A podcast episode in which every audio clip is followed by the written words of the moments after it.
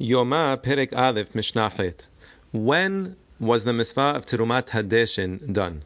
And that's the mitzvah of the Kohen who takes a silver shovel, he picks up the ashes from the Mizbeach, and on a daily basis he moves those ashes to the eastern side of the ramp and he places them down there. On a daily basis, all year long, this mitzvah was done at around dawn a little bit before or a little bit after the crier would call out to wake up the Kohanim.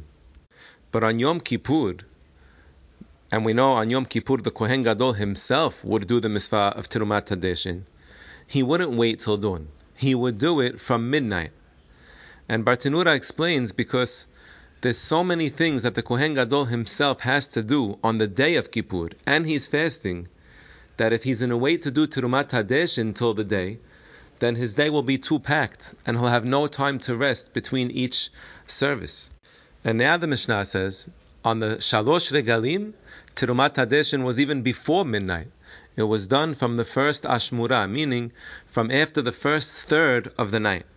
On the Regalim, starting from the second night of the Regel, the Kohen would have to remove a lot of ashes because people brought so many korbanot on each day of the Regel. And he and the Kohen would have to move those ashes to the center of the Mizbeach. And the next morning, there's a throng of people waiting to bring more korbanot. So this had to be done at night, and we needed more time than midnight. It had to be done already from the first third of the night. In fact, the Mishnah says during the regel, when when the crier would call out at dawn to wake up the Kohanim, the Beit HaMikdash was already filled with throngs of people waiting to bring their korbanot right after the Olat Tamid Shabokir.